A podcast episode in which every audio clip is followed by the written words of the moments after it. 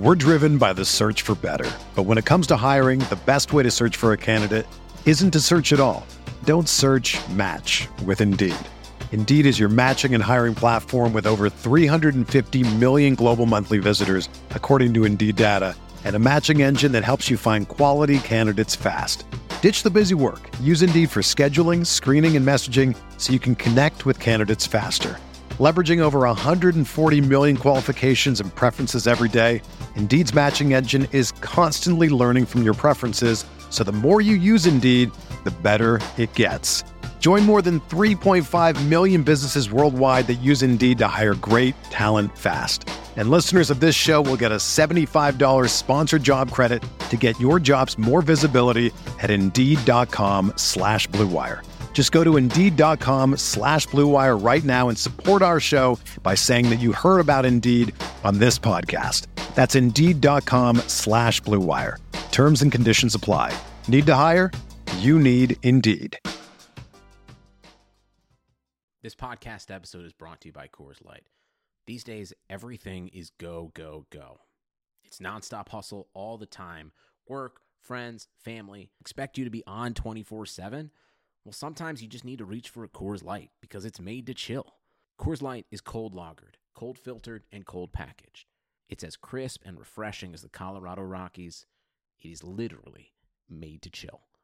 Coors Light is the one I choose when I need to unwind. So when you want to hit reset, reach for the beer that's made to chill. Get Coors Light in the new look delivered straight to your door with Drizzly or Instacart. Celebrate responsibly. Coors Brewing Company, Golden, Colorado.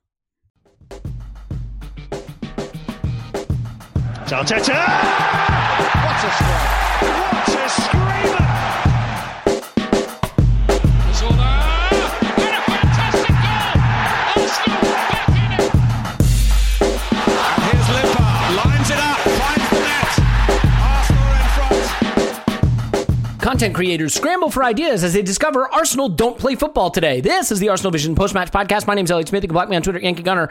Uh, I was reading the fine print, and I believe it said that if the day ends in Y, Arsenal have to play a football match. But in fact, get this Arsenal don't play football any of the days of this week. That's right. Not Monday or Tuesday or Wednesday, not Thursday nor Friday. Now, I hear the pedants out there saying, ah, but Saturday is a day of the week. Well, you know what? You know what I meant. Week versus weekend. No football. And so, gives us a chance to dig into some other topics today. I am thrilled to announce that Aaron West from CBS Sports, host of La Liga Zone, general all around great guy, really knowledgeable football person, and someone who creates some of the best football content out there, will be joining us in just a little bit. So you'll want to stay tuned for the entire show this time, uh, as opposed to usual when you're just bored and tired of us. If you stuck it out last time, you heard Dr. Raj. Uh, provide some really interesting content on injuries and rehabilitation of injuries and managing minutes. And today, you'll be rewarded with Aaron West. So please stick around for that. Paul's on Twitter. Pause my pencil. Pause. Woohoo! Clive's on Twitter. Clyde PFC. Hello, Clive. Hello, hello. Tim's on Twitter. Just about hello, Tim. Hello there. And thank you to you people listening because you are, and I mean this with with all due respect, the greatest humans imaginable. Now I hear you saying there may be greater humans, and I want to be clear there are not. Do not be fooled. You are the greatest humans imaginable. And we are nearing an announcement of a very, very big event to celebrate next season.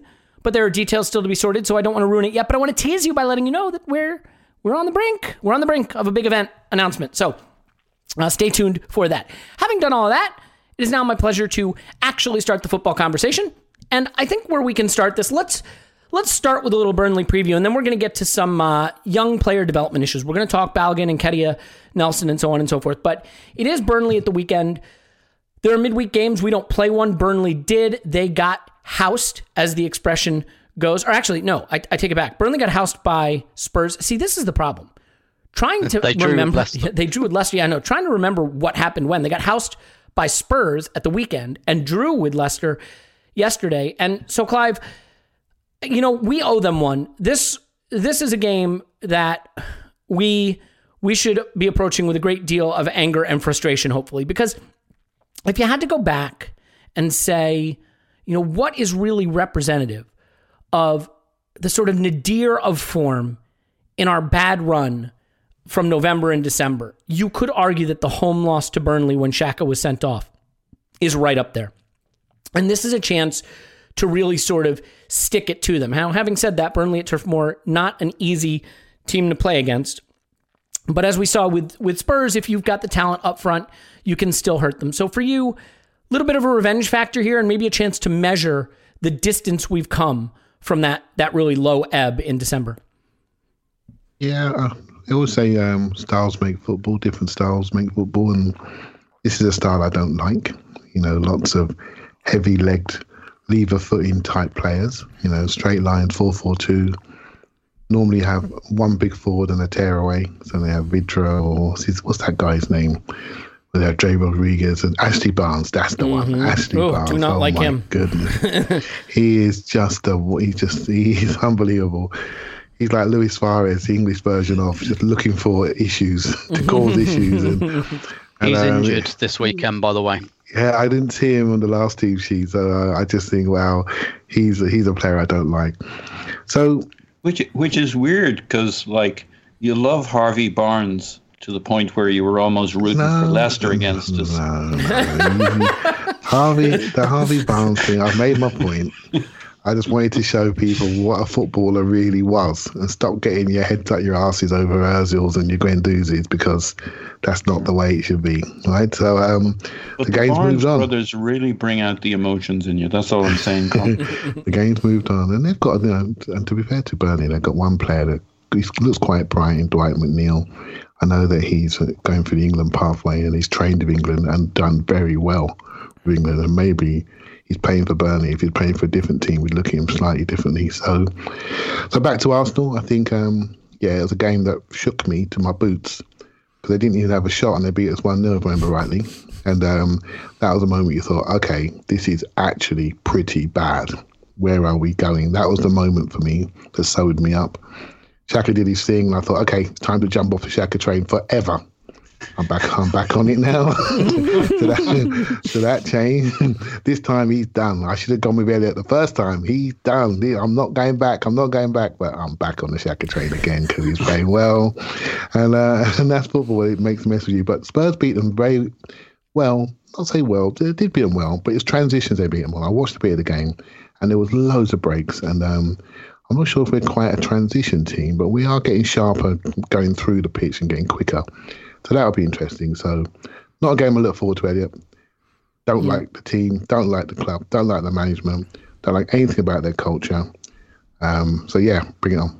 I mean, it's interesting, right? Because you think of them as as a tough team to break down, doesn't score a lot, but hard to break down. I mean, you look at the table by XG, and you know, I know everybody loves XG, so uh, stay always stay for the XG content.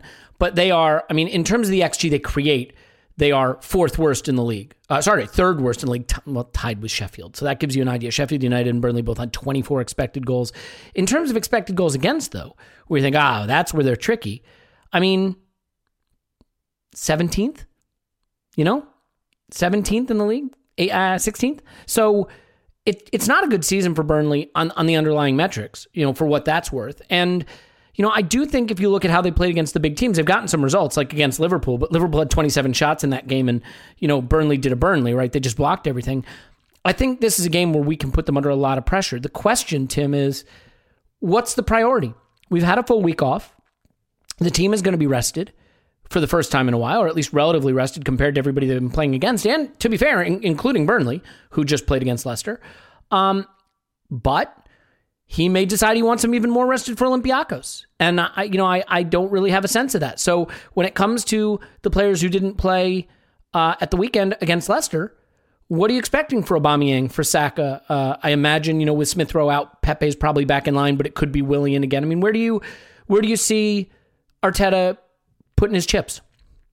Yeah, I, I think um, Aubameyang and Saka will certainly come back in um, to the team. I, I, think those are just players. Those are that's rotation rather than um, a tactical plan based on the attackers that we have. What I'll say on on Burnley though, I, I do think tentatively this is a really good time to play them.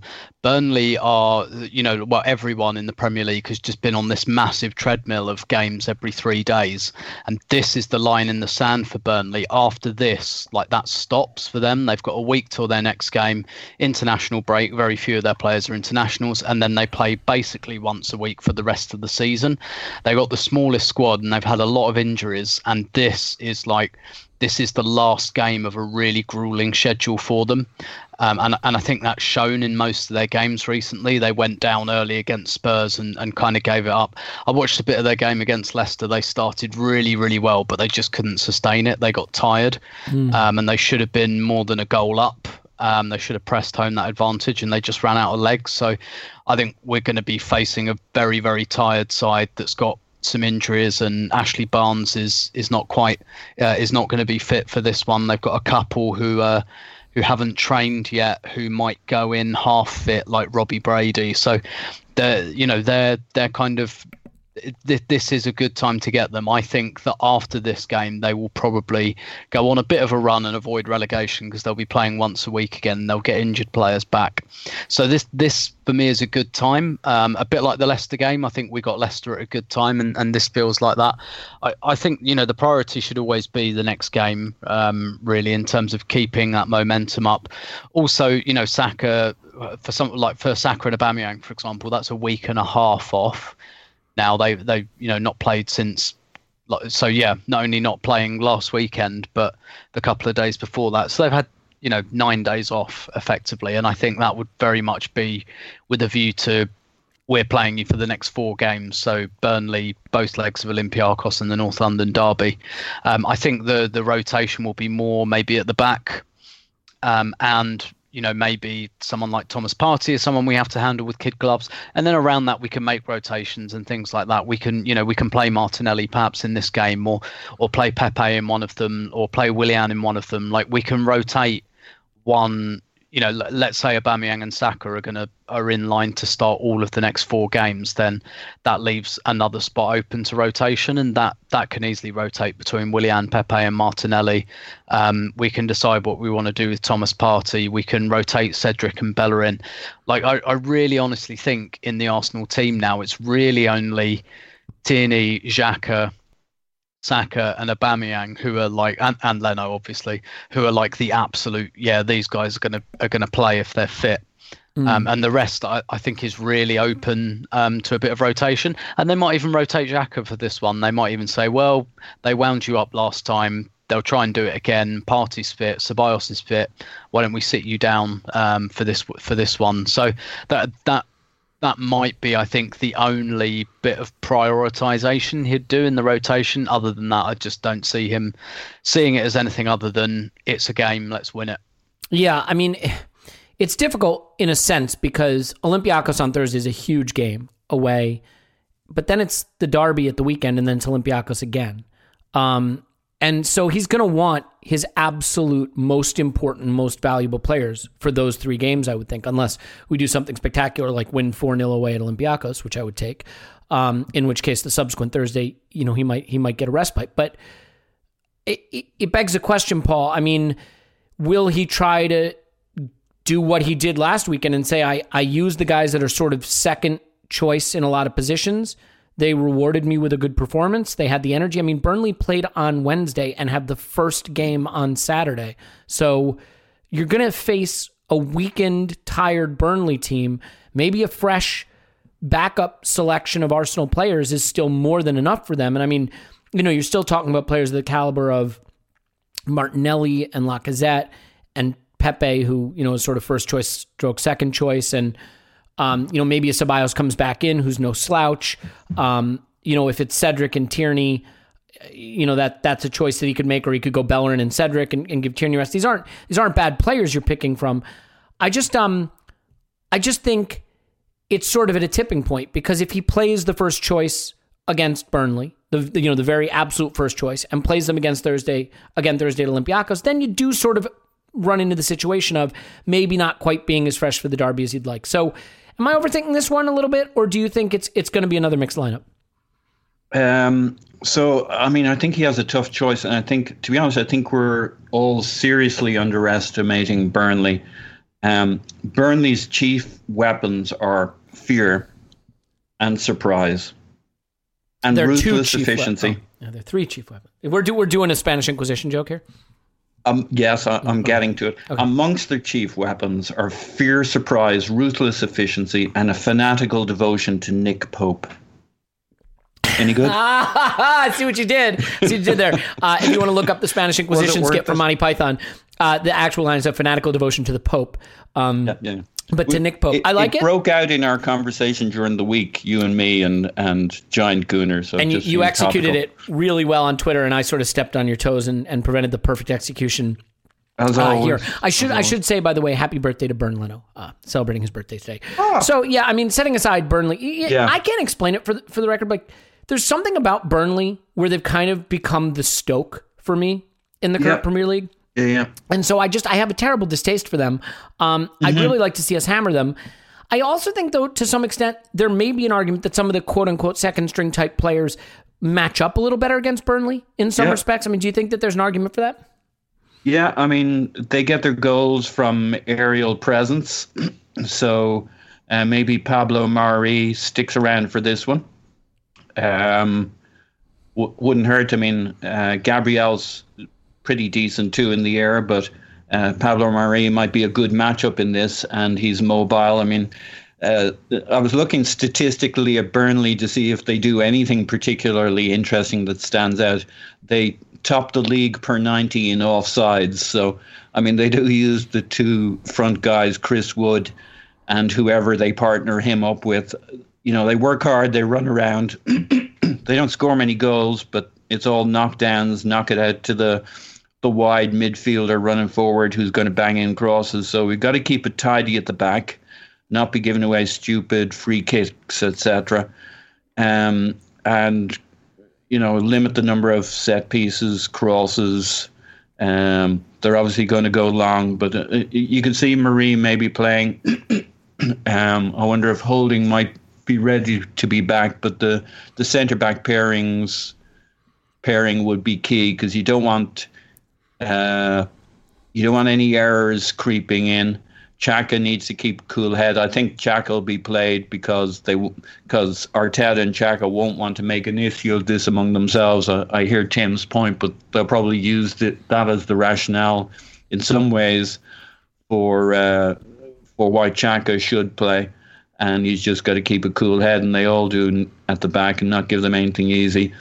Um, I mean, they are pretty hard working. They do press uh, on the front lines, but I mean, they're just unremarkable. So I don't know that you do anything special or different. You, they struggle to score a goal or more than one goal. So basically, your tactic has to be to get out there, keep it reasonably controlled at the back, and go and score two, three goals where where uh, you you take it out of their hands because they just can't create, and what they can, what they do create at the moment, they don't score and finish.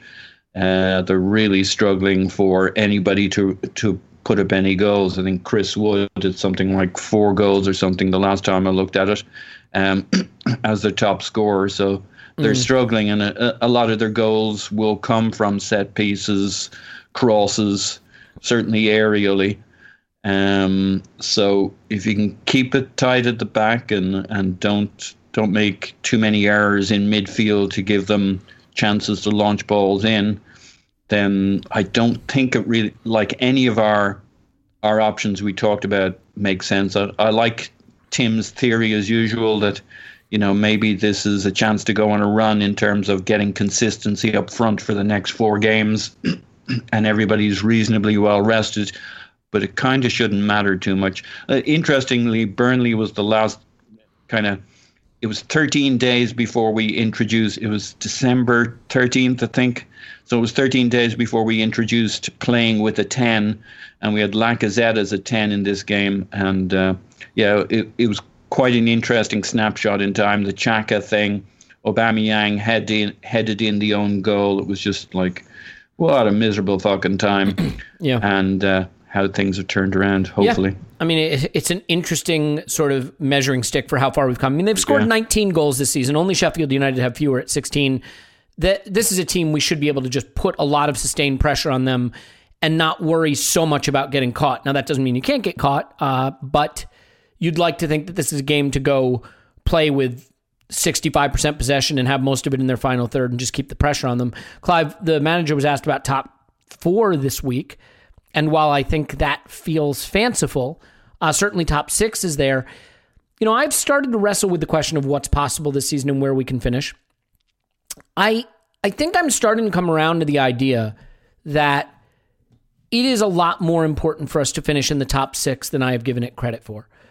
I there are many people listening to this that were never even Arsenal fans in a period where Arsenal didn't have European football. Um, you know, either weren't alive for it or weren't Arsenal fans yet. And I think it is more important than maybe we appreciate economically in terms of prestige, in terms of where we sit in just sort of the conversation of European football for us to have Europa League football at least, you know, if not Champions League. And with another tier below the Europa League developing to you know, prevent you from being able to just completely save yourself games and travel.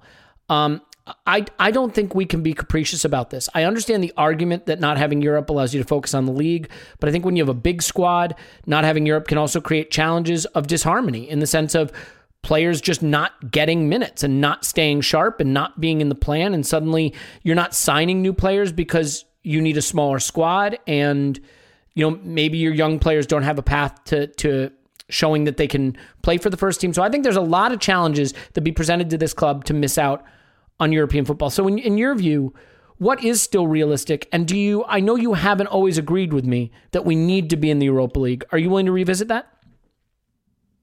Um, we, well, the club might need to be in there. I, I, my personal view is I'd like to see us focus on the league next year and getting the Champions League. But it's not about being right, just my, my personal view, really. But there's another side to this. Um, and maybe being in the Europa League does have a lot of weight from a sporting perspective and Arsenal's badge perspective. I think if Arsenal not to be in Europe for the first time since I don't know when, it's not a good thing for our outward perception. And also, when you look at the game, the game is going through obviously a period where everyone's lost 100 million quid, right? So, and football being football and owners being owners, this is a time when the game is going to get reshaped. And for Arsenal to be out of Europe and to be deemed a smaller club at a time when the game could take reshaping, particularly a Champions League contract, I think is up in 2023. Um, so that could, you want whatever happens in the game, you want to be in a strong position and your coefficient's got to be strong. So there's that side of things. My selfish side, purely from a squad building perspective and we know there's going to be up to nine or ten players potentially either leaving or being retained, some of those we may not want to be retained, but they may be retained for retail value. To lose a lot of players from the squad, and I just feel that it could be a challenge. And I don't think the squad will be big next year. I think it'd be smaller. It could be a challenge for for the manager. So my personal view is focus on getting to the top four. But there's the other side, and uh, I, my Elliot, I think even though I don't like the Europa League, um, I think it's probably more important than I give it credit for. And I think the future of the club is more important what Clive Palmer thinks about and how many games we have, how many Thursdays we have off, etc. I think it's very important we don't fall further behind, not only from a position in Europe point of view, but perception point of view. I think it's key because when you're looking to get players, you need to be showing them that you're still serious and you're still selling them something. And I asked myself the question the other week. We got a, we got a first first time manager. What are we selling people at the moment? So you know, I think it's the key thing, and I think it's important that we're selling them a level of progression. So I see both sides of it, and I'm not sure which one I actually fall on. I actually don't mind up to a point, but I don't think we're in a position in the league that's truly reflective of how good we are and how poor some of the teams are ahead of us. I think that will sort itself out in the next few weeks. I think we'll catch a few. I think a few are lagging. I'm watching these games as you all are. And I'm not seeing many of these teams in form. And I feel as though we are. But it's like golf, right? Every time you think you cracked it, you end up in the trees. And every time I get these teams, I start to believe in them, a walls comes along, right? And um, that's what we've got to be um, to be aware of. Mm. And I mean, I think I think it is difficult. Uh, if you're interested, we did our Premier League roundup for patrons yesterday and had a really interesting chat about a few things. But the feature chat was sort of about the football always being on, what that means for viewership, for fans, for the future of football, but also for the teams contesting the games right now. And I, I think it is hard to evaluate the quality of teams because so much of these games right now feels like it's contested based on freshness, fitness, energy because of the the sheer fixture congestion. And uh, so, you know, I, again, I mean, not to be redundant, I think we've been handed a break not playing this week, obviously. But I, I think in terms of us catching other teams, so much of what happens down the stretch is going to be which of these teams can manage the fixtures. And certainly the teams that remain in Europe will, will struggle, and the teams that remain in domestic cup competitions will struggle a bit with that. The teams with bigger squads should have an edge if they use those squads. And I'd actually argue, as weird as it sounds, while we may not have a first choice squad that's ready to compete for a title or anything, we have a big squad filled with enough talent to rotate. We saw that against Leicester, and that can be a huge edge. Maybe an edge we want to use as, as recently or as as uh, soon as this weekend. Let's move off the league. I look, I mean, I agree with you, Clive. It's it's going to obviously just play out over the rest of the season. We'll see where we finish, but I do think that it's the next couple of weeks when you look at the fixtures that's going to tell us what's possible because you know, Spurs, West Ham, Liverpool on the horizon. You get through that. Our run in is very quote unquote easy, but we're going to have to be positioned for it to matter. So we're going to have to get some results from some games that are really tricky. And that includes teams that are directly ahead of us. Um, Tim, the manager's been asked about some young players, and he was asked about Balogun, he was asked about Nketiah. And I, I think this leads into the conversation I want to have for the balance of the pod because it's it's a topic that I think is of particular interest right now as we start to build our squad. You know, was asked about Balogun staying. There's rumors that he wants 40 grand a week. Arteta still feels that there's a chance and that, you know, the, the player will stay. Asked about Nketiah, he basically said, it's my fault. It's my fault he's not getting minutes. He's a great guy, trains hard, works really well, love working with him. It's my fault not finding him minutes. I, I do wonder if this is a case where a technical director needs to have a word in the ear of the coach you know, having tapped him on the shoulder last summer maybe and said, "Hey, I know you really like working with this kid. He's done a good job. Let's move him on. Let's make a path for the next guy. Let's let's be mindful of our, our squad numbers here because since Europa League group stage has gone and Nketiah has found it hard to, to get paths to minutes, and now with Aubameyang as a center forward option, he's behind Oba, he's behind Laca, maybe he's behind someone like Martinelli. We see at Manchester yep. City, you can play without a striker altogether. So the question of whether you need a third or fourth choice striker um, is really becoming more remote. So, how do you evaluate the situations with those two in particular, and maybe the question of whether Arteta just let his heart get the better of him um, in terms of what he's done with with Nketiah? Yeah, I you know I, I said in January I, I absolutely think we should be putting Nketiah up for sale. I think um, personally there are some misconceptions about January being an awful time for the market. I don't think it is in certain scenarios. Mm. So I don't think it is for a club like Arsenal who are looking for a competitive edge. I think you're sometimes a club like Arsenal is more likely to get the big player in January, um, Aubameyang, anyone, um, for example But when perhaps all the other teams going, oh no, January's crap, we're not looking. Um, that's when you kind of that's when you can you can swoop in. Let's not forget Arshavin. Yeah, yeah, yeah, exactly. January signings, yeah. Mm-hmm. Uh, yeah, Reyes. Um, mm-hmm. You know, we've we've we've spent some big money in January before because we've nipped in when everyone else going. Yeah, well, yeah. Mm-hmm. Before everyone else goes, oh yeah, yeah, we'll revisit that in the summer. And a club looking for a competitive edge like Arsenal, I think January is a good time to buy if you can. Um, but I also think it's a great time to sell a striker that you don't want because, uh, or that you don't need, because that is when teams are desperate for strikers. That is what all of the teams who are in relegation trouble in the Premier League, the first thing they want is a striker, someone to score goals, and that that is a brilliant time to sell, in my view. Now that that's more of a general comment. I like I don't know for sure that there was lots of money on the table for Nketiah in January. Maybe there wasn't, but I mean Arteta did say publicly he's not for sale, which just baffled me at the time. I just thought, why? We've got loads of attackers, like you know, and and he's going to have one year left on his deal in the summer. Um, and and this is yeah, this is where I think a technical director should be stronger. And really, what you know, a technical director doesn't have to say to Arteta, "No, you must sell him. I don't like him." What what you say is you go, "Okay, you like him." Um, do you want to give him a new contract? Because that means you can't buy another striker. If you do that, that means that that's gone that position. So, um, you know, what do you really want? Do you want like if you want to sign him to a new contract? Brilliant. We'll we'll get cracking now and we'll do that. Um, no, you don't. Okay, that means that you don't mind selling him, so we're selling him. You know that that's the kind of, um, you know, and you don't have to give it as like an ultimatum like that. It's just uh, we've got X spaces for strikers. Is this guy taking a space um, that you want him to take? That's that's really the decision you should be making. And uh, I, I was I was just baffled, like whatever the market reality is, I was just baffled by this idea that we couldn't possibly sell Nketiah in yeah. January. Um, yeah, I, I, I really really don't get it. The Balogun one I I think is maybe a little bit more complicated. Um, you know, for, I I don't really have any idea. Like I've seen the kind of the 40k a week figure banded around. I don't really have any idea. Um, about value anymore. I don't think in football. I, I don't know if that that that strikes. I was just thinking today, it's like Bitcoin, right? What 40k for Balogun is that good, bad, terrible? It's like, what's the value? Yeah, yeah, exactly. Like I, I, I don't, I just don't know what the going rate is for someone who's had like three substitute first team appearances, but you think might blow up one day. I've got, I've got no idea. So, um, I like, I don't really know whether that's something we should buy on or not. But I suspect it's not about money.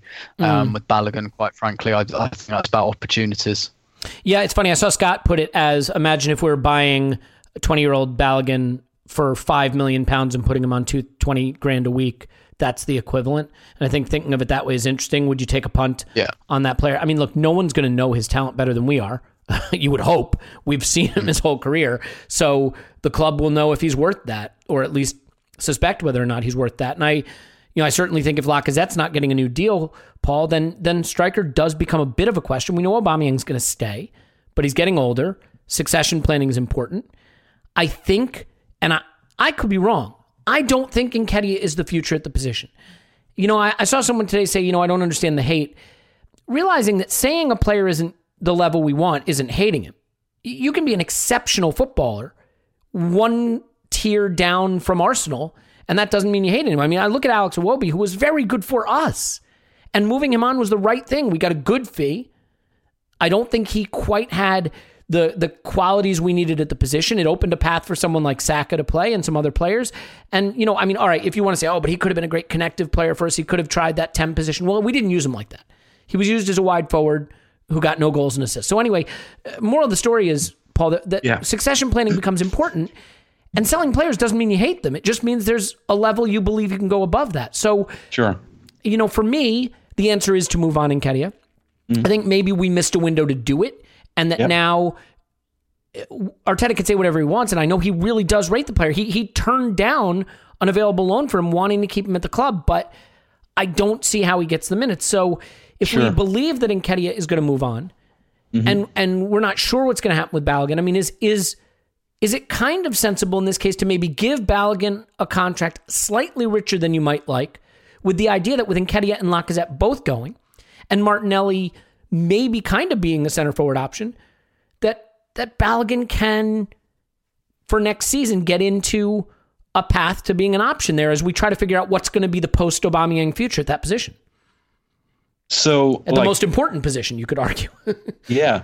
So there's a lot of moving parts there, though. Will La- uh, Lacazette actually leave in the summer? We might want to sell him, but he's got a year left on his contract. Will he want to leave?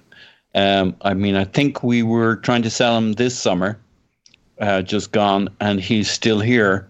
And uh, I don't. I think we've noticed a lot of players that we said we were going to sell in the previous summer were. I know it was COVID and all that stuff, but it, it does seem like there's more and more of a tendency to player for players to say, you know what, it's actually pretty comfortable here, and I'm not leaving unless something great comes up. So well, that doesn't some, mean we're going to give him a new deal just because he wants to stay. No, no, no, no. I'm not. I'm not saying. But he has a year left, right? So he might see it out. So we might have him next season.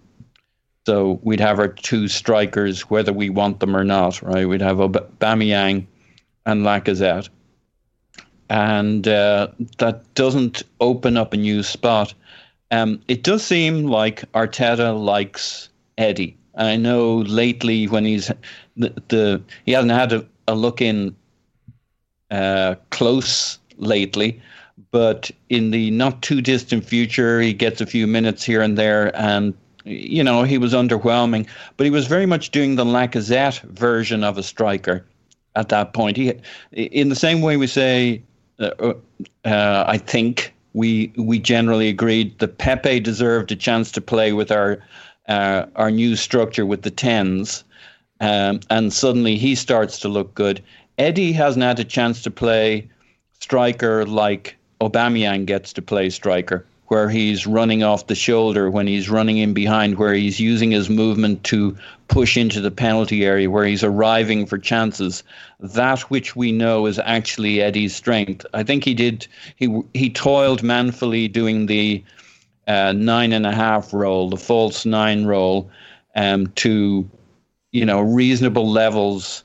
Um, he, he, you know, he hasn't looked that exciting in recent outings, but last season he looked somewhat useful to us, doing a job but not finished finishing things off. He's a finisher.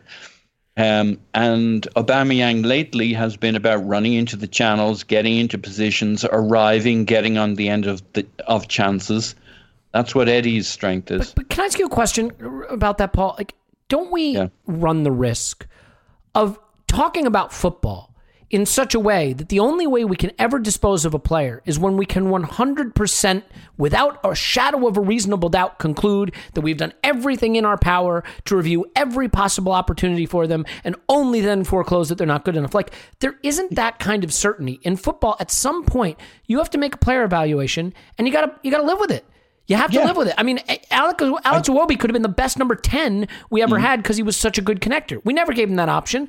And you know what? It's sure. fine. We, you know, we now have Smith Rowe. We have Odegaard on loan. Saka is playing great. Like, I, I guess you're I'm, right. And Nketiah might. I'm not be, against that. Right. He might be better in what you're describing. The, the true number nine ahead of a number 10 in the four two three one. But like, if the evaluation is he's probably not at the level, okay, there's there's always a 10% chance we're wrong about that. But clubs have to be more have to be more um, d- d- uh, decisive. Otherwise, you wind up with situations like what's going on with Reiss Nelson, which is like who the fuck knows what we're doing with that kid? You know, like we just haven't done yeah. anything. We we've made no, no decision at you. all. I'm fully I'm fully with you. I'm not, I wouldn't argue against that position, um, and I suspect Eddie may not be at the level. But to be fair to when we ask why does Arteta like, like was it not you just a little while ago uh, saying that uh, Arteta seems to like Eddie? Um, he adores Eddie. I don't think he has spoken more effusively positively about any player like he has okay. with Eddie Nketiah. There's no doubt so when that. I look for the reasons why, maybe it's because he sees that Eddie is actually more of an Aubameyang type striker, mm. and if that's what we move to, we need a back a backup for Aubameyang, which in a way Lacazette isn't. He's he's a totally different kind of striker. Maybe that's what he likes about him. Am I saying we shouldn't sell Eddie if we get a good offer? No, hell, it, it, uh, unless Arteta really knows something we don't. Um, I mean, I've always been an Eddie fan, and I think he has uh, a great ability for doing exactly what it is we prize Aubameyang for. Um, but what level is he at? We don't really know. We haven't seen him playing in the first team in that role yet. Maybe Arteta absolutely loves what he sees, and that explains it. But I'm I'm all on board with selling Eddie, clearing the space. I mean, the interesting thing is Eddie and um, Balogun, as I think we've talked about before, uh, as I understand it, have the same agent. Um, so they're kind of got the same agent vying for the same spot. And what we should be offering Balogun, I don't think, is a bumper contract. We should be offering him the chance to play. And he, if he's half the player he thinks he is, and has the confidence he thinks he he uh, that he should have in his ability, he, that should be enough for him. Because Arsenal, at the end of the day, pays really well and supports its talented young players. He'll get it. Jesus, Willock got 44 appearances last year. If you're if he's as good as he thinks he is and he's ahead on his sh- shoulders, Arsenal's job is to sit down with him and not throw all of the money at him. It's to say, look, this is a very reasonable contract. What we will do for you in the summer is here's our plan. Eddie's going to go out and loan. This spot opens up for you. We think it's your turn in this spot. And maybe the difficulties and the reason Arteta's talking positively in the media, but we're confused about the messages here. Maybe it's Balogun's off and Arteta's putting a good spin on it. But maybe he just can't talk about all these things yet because they're still mm. kind of got to massage yeah. Eddie and line I things up. They have the same agent too, so yeah, it's tricky. And, and um, they're kind of awkward, but they got to wait till maybe April. Maybe they all see the way this is playing out, and we don't know. That's one yeah. possible scenario. It's mm. actually, you know, these things are going to fall into place hopefully, and they're not going to solve it by throwing money at it, which means they got to throw money at a bunch of other people. Maybe holding he, is he, in there. He's yeah. got to make a decision. It's that simple. He cannot yeah, loan. If he loans Eddie Nketiah out in this, then I, we we don't know what we're doing. At that point, the, the club really needs to have a word with itself. Eddie Nketiah will be 22 this summer. You don't loan 22 year olds out and then bring them back. It just doesn't yeah. work that way. At some yeah. point, you trust your evaluation, you get a good fee, and you move forward. The, sure. Clive, Clive, you always say it. You don't love any players. There's always more players. You know, when a 19 year old, 18 year old Bukayo Saka breaks through, he breaks through. When Smith Rowe comes into the squad against Chelsea in the middle of a terrible season and flashes that talent, he breaks through. When Gabriel Martinelli breaks into the squad as a teenager with, with no background playing at this level, he breaks through. When you're 22, it doesn't mean your career is never going to happen and, and you won't find that level. Jamie Vardy is an example of a guy who developed later in his career. There's, there's lots of strikers who have, but ultimately, I don't think loaning out 22 year olds is the business we want to be in. I mean, do you think the club has a little bit of an issue with with decisiveness? I mean, are you concerned at all about how we've handled like Reiss Nelson and and what we're doing with with Nketiah, or do you think it's just simply a case that the squad has been a little imbalanced and we've had a lot of young players right around the fringe of the of the first team, and we're trying to manage that? Yeah, no, I do think the club's got issue with decisiveness for probably for about eight years now, but Touché. it's what it is. Um, let's let's take it one by one, right? So Reiss Nelson, he um, he should have gone on loan in January, in my opinion. I'm not sure what the story is. Was there a good option for him, or did he say no to a good option? I'm not too sure. Um, I saw him playing under 23s, and that flips nicely to Balogun. I saw a couple of games that were on live. I saw the Chelsea one, and it's quite interesting watching that game because Reiss Nelson was by far the best player on the pitch. I mean, it was like watching Neymar. It was stupid. It was mm. a joke. He should not be playing at that level. And Balogun looked quite okay at that level. I know people are so quick to judge him, but it's difficult judging youth players. You have to think about the maturity of the player and the maturity of the players he's playing against. It's something that, you know, I've been involved in academy football and watching academy football for many, many years. When you see a player, you have to think about something called bio banding. Look at their physical age and look at where they are and try to put them in players with players that are physically at the same level as them. And when you see players like um, Balogun, who's obviously physically advanced, he can destroy the lower level football. Mm-hmm. We get this impression of him. There's some videos out there already doing under 21 football a couple of years ago, literally running for the team and scoring. When we see him against men, that's not happening. Eddie's last performance, I think, was Southampton in the Cup. Look at the two chances he missed in that game It was about missing chances. It was the decision that he that he took in that game, and we got beat. And it was a he had the key chances. I don't think he's been seen since. And it was just the rashness, the fact that that's the thing you look for. You look for can he cope with leading our line? He's a good player, right? He's England 21 record scorer. Again, at his level, youth level, he is a killer, right? So he needs to develop into a man. So you get some people who are 21, 22, but their biological age is like 19 because their maturity is not quite there yet. You get some people like Saliba who looks like a 28 year old at 18, right? So it's a different type of thing. And physically, he looks different as well. There's a biological age physically and the emotional age. Eddie looks emotionally quite young, not ready to carry the load yet. He should have gone on loan in January. They probably weren't sure about Martinelli's health because he tweaked his knee on that around Christmas time, and they probably held on to him. And I think that's why Arteta said, "It's my fault." He said, you'll, you'll get minutes. And he suddenly realised, logjam, I can't give you minutes. He should be on loan right now, boosting his price or finding an option for himself in the summer. That's what should happen.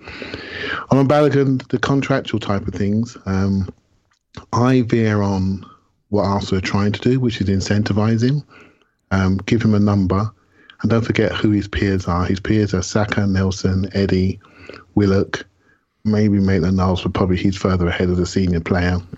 You've got Miguel Azeez who's doing his contract right now. There's a number there that suits him to where the others are and what they've done and what they could do. And that number the club probably knows, and he wants a higher number. If he wants two a higher number, then that's a problem for the club because the whole structure and everything we're trying to introduce is going to get smashed. You're going to get smashed for what? For a player that's had three games against men Mm. and they're League One players. No one's seen him playing 90 minutes in the Premier League. No one's seen him fatigued against men. No one's seen him in the second half what he looks like. No one's seen him get kicked how he responds. No one's seen him stuck out on the left wing for too long. No one's seen him playing a team to 10 men. What do you do then? No one's seen him go behind in the game and see how he reacts, can he lead the team. But we're ready to anoint him as something. I'm prepared to wait, and I, and I love the player, but you know me, I don't love any players. That makes sense. And I do that because I no. need because I because I want to see him. Yeah. You can't see him if you love him, right? And I look at this guy and he's smashing the kids, but with men, I think he's got potential. I really do. I'm not just dismissing him, but just wait, just wait, people. Wait to see what he looks like, because there are other issues which make a player. And Yeah. you could say well, you're driving the club hard. Sorry, that last thing. You're driving the club hard, and you didn't sign your first contract timely enough, your scholarship contract, You held on to the last moment there. You're holding on to the last moment here. There are other things that make a footballer and makes an employer a club. Eddie Nketiah is the example of somebody. Uh, Arteta, Arteta loves how he works. He loves him as an example, as a trainer, as a professional.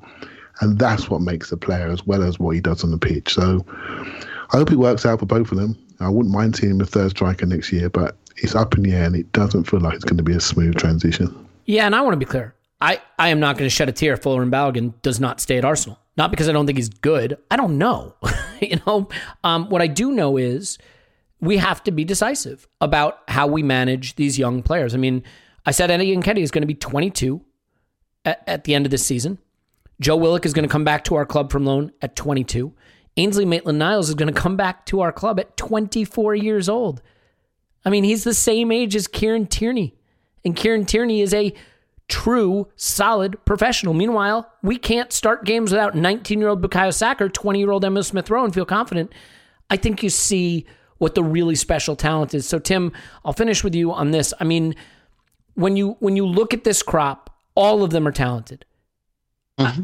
It's not a question of saying any of them are bad or good. It is a question of determining where the level has to be, being decisive about it, moving players on, not being in perpetual loan mode because you don't you don't uh, determine the future at a position that way. You don't recoup the resources you need to, to strengthen your team that way.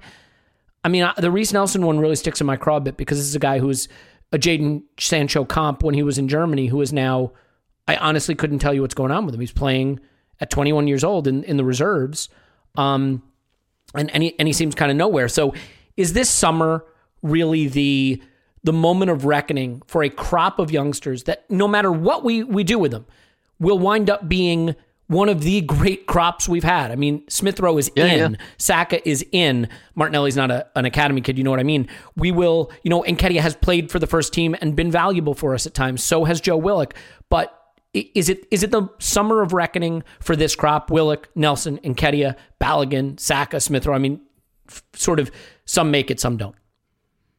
Yeah, absolutely, and and really, uh, in in um in a non-pandemic context, it might have been last summer um, as well. Like we got Saka and Martinelli signed up last summer. You know, hugely, really, really, uh, really, really good to get those guys tied down. You know, uh, during the summer, Nketiah had two years left on his contract, right?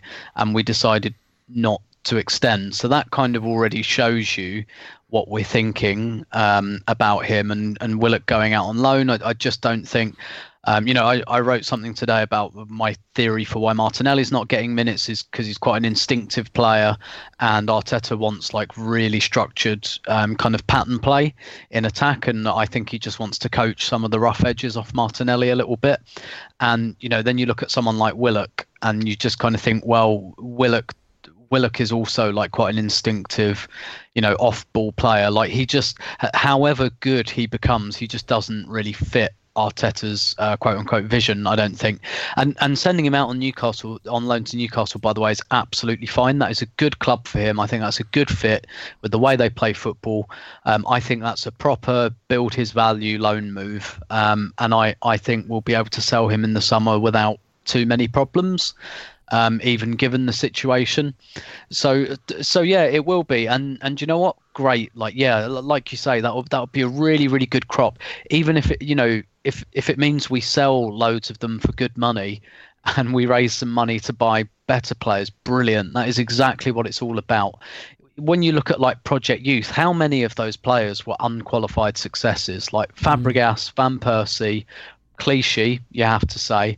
Um, you know, Denilson and Song were first team players, so you have to say they were successes. But but what happened with that generation? Like, who did we get paid for? Like Van Persie and Fabregas went for nowhere near their value. Um, went for peanuts as well, and then you had guys like Bendtner and Denilson, who like Bendtner ran his deal down. We had to pay Denilson off to leave. Song, uh, all right, Song, we got um, he went to Barcelona, Barcelona. stupid. Yeah, where, Barcelona where he are tried to take a trophy away from a cancer survivor. Uh, look it up. and like yeah and so you know we kind of oh, i mean i say we got away with that one that's a, that's a good sale um I don't think we're going to be selling like Joe Willock, or I don't think Barcelona are going to be buying anyone, quite frankly. But you know what I mean? Like That'd probably be the price this range they could shop in. To be fair, Yeah, yeah. Do you think that Project Youth was a massive success? Don't forget, we, we didn't pay much for these guys. Exactly, They yeah. lifted our club to the sky. They kept us in the Champions League year on year. I know the competition was different at the time, but from a from a spreadsheet perspective or a balance sheet perspective, we spend very little, bring them in, train them up, keep us in Champions League, eighty million quid. Thank you very much. yeah, it was the following period that screwed us, not that one. yeah, yeah, yeah, exactly. Yeah, frittering the money away when we had it. So yeah, a- absolutely. And and what we must do now is, you know, we've we've given Saka the contract, great. We've given Martinelli the contract, great. I hope we're talking to Smith Rowe about giving him a better contract, and then the others just say, okay. Thank you. You've got us through a couple of years. You've got us through some cup games where we've not had to use, um, you know, in Nketiah. Thank you. We haven't had to use Aubameyang in the Europa League or the early rounds of the Carabao, Carabao Cup. Cheers. And then make room for the next crop. Make make room for the you know Ben Cottrell or Azeez or or whoever else um, is is there waiting to come through, uh, or Joel Lopez, the left back. You know, th- th- this is what it's all about. That is successful. Um, that is a successful use of, of, of your academy players. Um, use them to regenerate funds, and, and I just hope that Edu, like, don't get me wrong, I don't think when the summer comes, Arteta will be that reluctant to get rid of someone like Willock or or Nketiah. Certainly not Nelson. So perhaps I'm being a bit harsh on him, but I, I do hope Edu kind of says, look, this this is where we raise the money to get you the plan and Maitland Niles you know potentially this is where we raise the money to get you the players that you really want and then we'll bring in the next the next crop and see if there are any um any Sakas or Smith Rowes in there Yeah, and look, the one thing I will acknowledge is these players are cheap relative to other players in terms of what we're paying them in wages. And so Eddie in a, Eddie on. Nketiah is a lot cheaper than Lucas Perez put it that way yeah, yeah. Oh God, yeah, a, a lot. I think he makes like eight hundred thousand pounds a year. You know, I don't even know if he makes a million a year. Like the the fact of the matter is, the club may have looked and said resources are really tight. These academy players are good enough, and for the time being, we can kick the can down the road, keep them, and the wage bill stays manageable. I don't know. I mean, it, maybe it was a plan. It doesn't look like a plan the way it's gone, but maybe. I mean, you look at Alex Iwobi, right? A very good, perfectly fine player. As compared to attacking midfielders, stroke wingers, dribbles completed 85th percentile, progressive carries 81st percentile, progressive passes 74th percentile, but expected goals 1 percentile, expected assists 26th percentile. He's the player we thought. And we sold him and we got good money and we moved on. And I just think Great on Instagram. He's, yeah, yeah. Well, and and you know, how do you replace that? I think it is the point that you know, Clive says he doesn't love any players.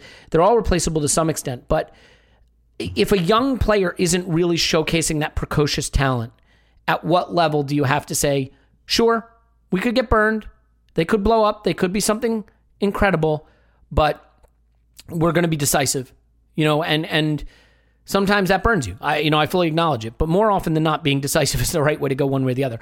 Um, I want to leave it there because we have uh, Aaron West coming up next, and I'm really excited for that chat uh, as opposed to this one, obviously. So uh, let me say goodbye to Paul. He's on Twitter at Poz Pants. Thanks, Poz. Woohoo! Clive's on Twitter at Clive PFC. Thanks, Clive. Thank you very much. Tim's on Twitter at Stillberto. Thanks, Tim. My pleasure as always. Yeah, we'll have um, uh, a pod tomorrow with Scott for patrons, uh, his sort of analytics pod going over uh, everything. And I'm sure uh, the odds of where Arsenal can finish in the table will prominently feature in that. So if you want to uh, have a sobering reminder of the challenge ahead, you can listen to that. I sure Clive will swerve it. Uh, we'll take a break. We'll tell you about some interesting stuff. And then after the break, Aaron West from CBS Sports is coming up. Stay with us.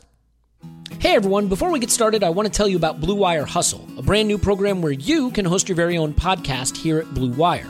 Hustle was created to give everyone the opportunity to take your podcast to the next level. Or, if you want to host a podcast and just don't know where to start, Hustle is the perfect place for you. As part of the program, you'll receive personal cover art, Q&As with Blue Wire's top podcasters, access to our community Discord, and an e-learning course full of tips and tricks. And on top of that, we'll help you get your show pushed out to Apple, Spotify, Google, Stitcher, and all other listening platforms. And the best part is, you can get all of this for only $15 a month. That's the same rate as any other hosting site would charge you just for the initial setup. So whether you're starting from scratch or have an existing show that you want to grow, Hustle is an open door to leveling up your sports podcasting experience. Acceptance into the program is limited, so get your application in today. To apply, go to bwhustle.com forward slash join. bwhustle.com forward slash join. Check out the description box for this episode to find out more, but that's bwhustle.com slash join. All right, and now I'm delighted to speak to Aaron West. He covers the Champions League for CBS. He hosts La Liga Zone uh, and does a lot of great content that you're going to want to be able to follow and track down. You can start by doing that on Twitter at OST. Did I say that right? Oeste. Oeste. Oeste. Yeah, you, you were close enough. okay, O E S T E. I I spoke French in school, not Spanish, so I apologize for uh, wasting my time on that. not bad as an Arsenal fan, to be fair, having a little bit of the French uh, in your in your locker. But you are you are an Arsenal fan, Aaron. I mean, how did that befall you? um. So it when I was 12 years old, like I grew up, my parents were not soccer people. We were introduced to soccer by my mom's best friend, and I like I was introduced to soccer by like Ajax highlight tapes and things like that. So like Ajax highlight tapes and like reading about soccer. Mm-hmm. Um, when I was 12 years old, it was like 98. Um, I just watched the World Cup, and I was like, I need to pick a team. Like I like I need to pick. A, I was like serious about football. I was like, I want to be a pro. I like need to pick a team to follow and like really be serious about it. So uh, the first team I picked was Juventus um, because I'd like watched them. I watched like a highlight tape of them beating Ajax in the Champions League final. I like yo loved the uniforms. I like researched the club. I saw Edgar Davids. I was like, okay, that's gonna be my team. And then like kept going, and I, I could like have like a second team, I think. And Thierry Henry had just left Juventus for Arsenal. I loved Henry, even like the little bit I had seen of him. I loved what Arsene Wenger was doing over at Arsenal. I like I loved the black players there. I was like super into black the black players and like role models I could see myself in at the time. And I like at Arsenal, of course, it's like black player heaven. I, I, like I looked at Arsenal. I was like, all right, that's my second team. I'm gonna be that's gonna be my team. And so literally like 12, 13 years old, uh, I picked up Arsenal and I I had a lot of good years and now I I'm, I'm I've had the pain. yeah. Yeah, I think we're we're all sort of uh, in that position where a lot of American fans, in particular, came to Arsenal at a really good time uh, and didn't know what we were signing up for ahead of time. But uh, yep, love is love, yep, so yep. You, now now we're stuck. Um, we'll get to some of the stuff yeah. you you've done in terms of interviewing footballers and things like that in just a little bit. Um, one thing that I think is really a hot topic right now at Arsenal are the young players. That's really the excitement of the season. Um, there's still a lot to play for. There's the Europa League. There might be a, a, top six or even a top four finish. I'm not so sure about the latter, but but really, I think when people look back on this moment, they're going to be thinking about, in particular, you know, Smith Rowe certainly and Martinelli maybe, but in particular, Bukayo Saka. So, I mean, how it seems like such a, a layup to just say how impressed have you been with Bukayo Saka, but are you surprised by the extent to which he's sort of shot up? I think of some of these other players, whether it's Jadon Sancho or or uh, Phil Foden, there was a little more, I think, build up to their hype before they reached some of the level they're at. Whereas yeah. Saka went from being kind of impressive to now just exploding onto the scene. So, how do you think about his development generally? Um, I'm surprised to be honest. Like you mm-hmm. could see his talent when he broke through, and you could see, oh, holy shit, this kid has a high ceiling. his highs are going to be high. But I think the thing that surprised me the most is that his lows are not low. Mm. When you get young players, um, that's the thing is like, oh, sometimes they're going to be incredible, sometimes they're going to be awful because they're teenagers. Um, with Saka, the thing I've most been impressed by is like in the biggest moments, he has been the one to step up. And even when the team's not playing well, or even, if he's not like I would say playing particularly well, he never drops off a lot where it's like, oh, he needs to be subbed.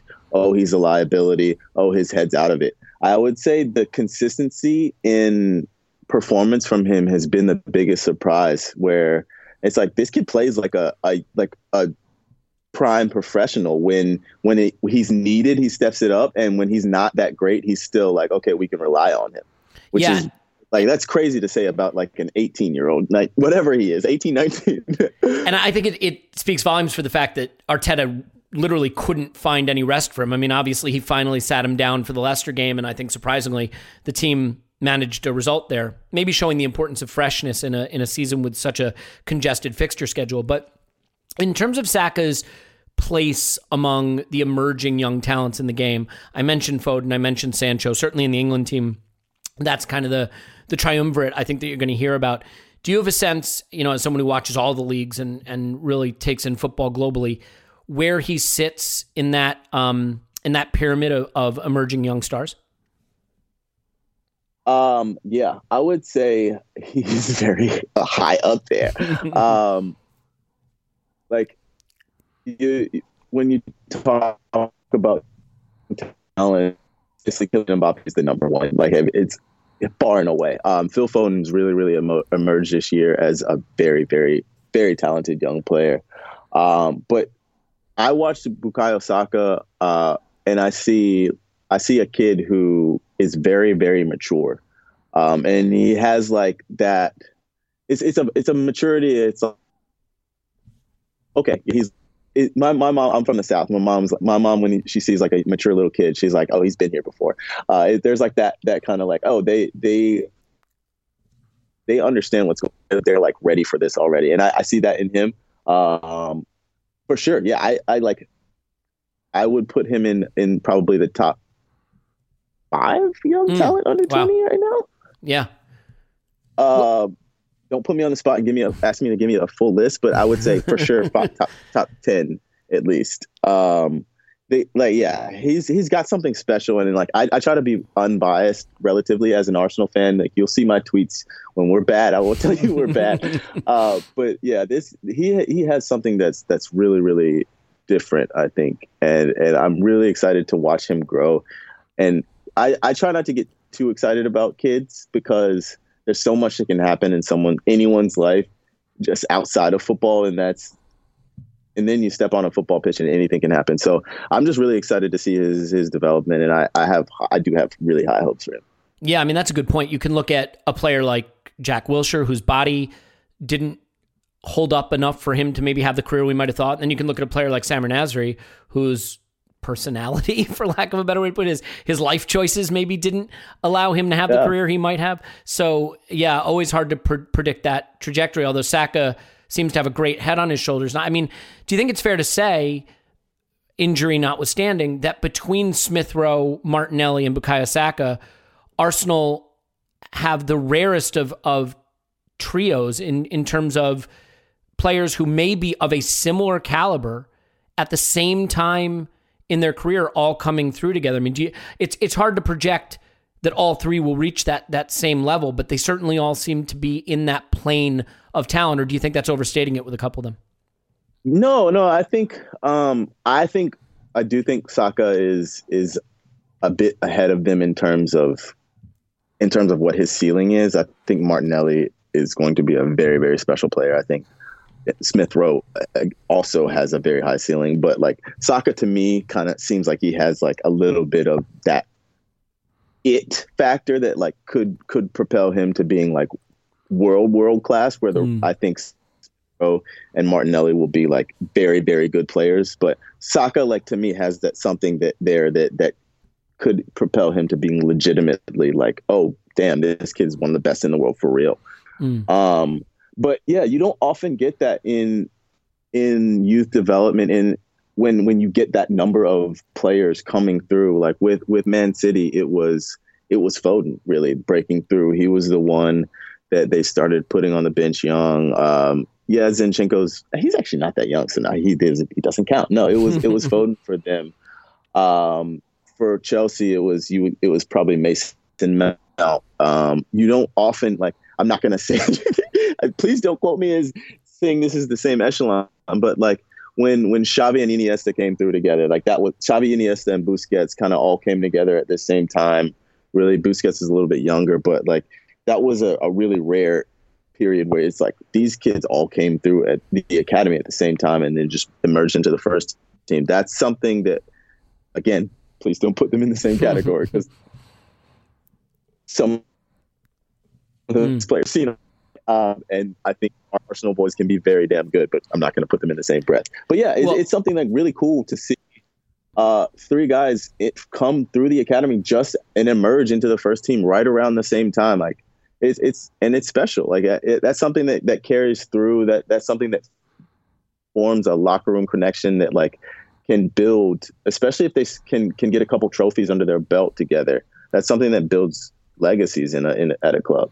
Yeah. Yeah. I mean, I, I don't know that I would have said they're Xavi, Iniesta, and Messi personally, but you said it. It's out there, and uh, you're committed to it. So it's it's fine. I have no problem with that at all. Um, maybe, maybe there's more of a United class of 92 quality. I know, you know, now look, Martinelli is not an academy guy, but players that come through at the same time, come of age at the same time, that all want to achieve something together. And um, you know, it's it's easy to forget. Also, you know, Rob Holding sort of a, arrived at a young age. Um, William Saliba, we don't know what'll happen with him, but a young player that may have a future at Arsenal. Fingers crossed. And Gabriel's not that old. Tierney only twenty three. So I tend to be a little bearish on Arsenal's transfer business and squad building, but you know, hey, if you strike it rich with three t- teenagers coming good all at the same time, that that's a great way to shortcut shortcut the the project. Which leads me to the Arteta question. Um, you know, it's been the weirdest season, Aaron. I can't remember a coach getting as close to feeling like it had to end and turning it around. And that Chelsea game, it felt to me, you know, like we get turned over by Chelsea here. We got 12 goals through 13 games. We're in the relegation zone. Like, does it have to end? And instead, he he throws in Martinelli and he throws in Smith Rowe and he goes to the back four and we win that game and the trajectory is just taken off from there. I mean, have you been won over by it? Do you st- do you still have concerns based on how the season started? And I mean, do you think it's fair to say I, I can't think of one. Maybe you can think of a situation where it got that close to the abyss and seems to have really aggressively moved away from it. Uh, I cannot recall. Firstly, I cannot recall any manager like really kind of pulling it back from that point. Maybe Ole. I would say mm, Ole yeah. Gunnar Solskjaer is probably the only one who's like really where everyone's been Ole out, Ole out, and then kind of turned it around and they're like, all right, maybe he can stay. Um, but it was really before that match, I was, I was on board with if the I wasn't like get him out of here, but if the board had made the decision to get him out of there, I wouldn't have been upset and I wouldn't have said it was a bad decision. Mm. Um, and now it's like I'm not fully won over. Uh, I'm not like 100%. This is the manager for our next five years, but I do have a lot of glimmers of hope. I do. I believe before the the kind of plummet in form, I saw the the bare bones of what I, thought was a, a, project, a good project, and I, I, think I made a video about this for CBS. Um, I saw the bare bones of what I thought was going to be a very strong project, and I still do. Um, the way that the organization is so much better. Um, the the organization in defensive stages, the organization in build up play, um, and I think I am very happy with the progress that we've seen so far. I still my issues are often with team selection with with Arteta, mm. and I'm not sure if that will change or some some managers, even if you give them better players, they still make baffling decisions. Um, you can so just say Willian. Is, we're all friends here. You can just say Willian by name, man. We're all we're all friends. Uh, yeah, uh, Willian's one of those. David Luiz persisting is one of those. Mm. Um, but just in general, like my my the big question mark hanging over Arteta for me is if you give him better players, will he pick the right ones? Um, but otherwise, I'm I'm like pleasantly surprised that he has turned it around. And, and when I say turned it around, what we're still tenth. Uh, it's not like we're pushing Champions League places or, or pushing for the title. We're we're struggling still as a club where Arsenal should be. But I have I see do I do see signs of positivity, which is not something I'd expect to to say uh, before that Chelsea match. Yeah, and I mean, look, I can be opinionated. I don't think there's any secrets there. Um, yeah, I I had personally gotten to that abyss. I think right before the Chelsea game, and and I I find myself now really being won over by the, the job he's doing coaching. I think my question is did the club maybe extend him too much responsibility too early in his career in the sense that he's working with a relatively inexperienced director of football in Edu? Arteta's in his first job and now he's manager and he has all of these responsibilities that extend beyond just the coaching work that he has to do. And I, I worry that the strain of all of those responsibilities, you know, you you can have great ideas about football and be great at communicating them and as a young coach really develop but can you also know how to operate in the market? Can you also know how to manage contracts? Can you also know how to, you know, manage a squad of different personalities and egos? I wonder if maybe the club, Aaron, through a lack of real oversight at the most executive levels, have given Arteta so much responsibility that it sets him up almost to fail in some ways because it's, you know, it's a, it's a lot for a first time coach to then have those other responsibilities layered on him. Yeah, I, I think there are 100% still questions about the executive decisions that are being made and who has final say, who has the bulk of the decisions, who is directing the overall strategy and what that overall strategy is. So, um, this, this summer will be massive um, mm. in terms of. I, I do think I will say uh, this January or whatever the transfer the the winter transfer window uh, came through is was very very productive in terms of getting some of the wages off our books. Yeah. Um, in terms of of kind of trimming the squad down and and like setting the stage for what comes next. So that gives me hope. Mm. So th- from the, from that perspective, I do think I'm like mildly optimistic. I would say. mildly optimistic. I'll take that. That's better than where we were not too long ago. And, and yeah, I mean, the, the interesting thing you talk about Arteta picking the right team, he definitely seems to feel safest and most comfortable when he's got some senior leadership in there. He likes picking Luiz. He likes picking Xhaka. He likes to have a Willian on the pitch or yeah. a, a Lacazette or an Aubameyang. And I can understand how a young manager would want players that are more experienced, older, that can communicate his ideas. But – you know, if you look at the squad and where its strength is and where it's going, maybe with the exception of Thomas Partey, a lot of it is built into younger players, central defenders who are younger, attacking players who are younger, and he's going to have to trust them, I, I, think, to really explore the ceiling of where the team can go. Um, before I let you go, I, I want to get to just some fun stuff that you've done personally because you've had the chance to interview some incredible footballers. Um, it's it's one of the I would imagine the most fun parts of, of what you do. I saw you you interviewed um, Robert Lewandowski recently, and saw the video of you guys fixing your hair and getting all set up and ready to go.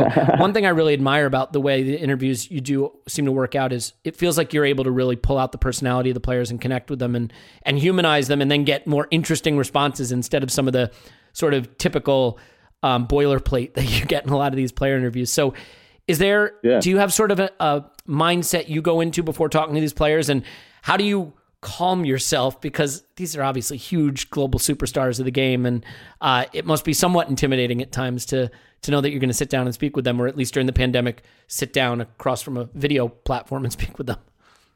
Yeah, I um, I'm just in general extremely interested in people and like what makes them tick. So it doesn't really matter who the person is. Uh, and most of the time, if I'm interviewing someone, I know a lot about them already. So I know a bit about their personality. Mm. Uh, I've seen interviews with them. I know how they react to certain things. But I just, I, I've always been naturally pretty good with people and just naturally kind of calm with people. Mm. My my personality, like I don't really, I'm I'm pretty laid back overall. uh, so I, I wouldn't say it's anything I do in general, but I, just having been an athlete and just having been around my my dad was an elite athlete. He was a coach. He was the first black coach at ACC at UNC Chapel Hill, mm-hmm. um, and so I just I grew up around athletics and just understanding what makes elite athletes tick. So it's it's kind of cool for me just to talk to each of these guys and kind of parse out what it is that makes them different, but also just so similar. Like we're all athletes, like we're all pretty competitive, and in general, most of these guys are pretty good people too. So the, I think that's a side that a lot of fans don't really think about is like they're actually just people. Like they have families, they like like they hang out on their own. Uh, they don't just play football. They they just happen to be really good at football. They're and they're people. Uh, so that that's that's the fun part for me is just picking out what like makes him unique as a person. yeah, just people with their multicolored Lamborghinis. That's just, just people. Um, no, I, I, think that's a, great thing to remember. And ma- yeah, and maybe a good thing to remember when it comes to engaging on social media and things like that. They are people. Um, is there is there one though that maybe you couldn't get the heart to stop racing that you you struggled to get yourself calm? um, I wouldn't say in particular it was the per because of the person. The Angel Di Maria interview I did mm-hmm. PSG was made me nervous because I did it in Spanish. Oh wow! And okay. so I just like I it's obviously not my first language and I speak Spanish decently, but like you get put on camera and you're speaking Spanish live. I was like, uh, I, my heart was racing before that one. But yeah, in terms of just people overall, I don't. It there are there is there's like a, a, list of people that's like maybe five long that would make me like freak out like that. It's like mm. Ronaldinho, original Ronaldo, I think Zidane. Um, honestly, beyond that, I don't know how many more would really make me freak out. mm. Yeah, I mean, I, I could put a list together for myself. It'd be a lot longer than that. But uh, I also my approach is a little different. You, you know, you, you're likable and and you get to people to like you. I I try to be uh, off-putting and um, difficult to connect with as a, as a human being. So that strategy hasn't worked as effectively for me. I know you have a hard stop, and and I definitely don't want you to think of me as the guy that kept you over because we'd love to have you on again in the future. Um, but people can look for you uh, during Champions League coverage at CBS, uh, La Liga Zone. Anything else that we should be on the lookout for, or just generally keep an eye out? Just generally keep an eye out. Yeah, if it, it's happening, you'll see it on my Twitter. awesome. Yeah, and I, I would have chatted with you about FIFA because I know you're big into FIFA, but I. I'll admit, Aaron, I don't understand 90% of the stuff you're talking about there with the cards and the players. But we'll save that for part two. We'll, okay. we'll have to do another one soon. I need an education on that. Thanks, Aaron. You can find Aaron on Twitter at Oeste. Yes, that's yep. the one. You oh. finally got it. All right, and, and just all those other places. Thanks so much, Aaron. Yeah, thank you, man. Have a good one. Yeah, you bet. All right, my name's Alex Smith. You can block me on Twitter at Yankee Gunner. Uh, we'll have more for you coming up. But in the meantime, we love you, and we'll talk to you after Arsenal 10, Burnley nil.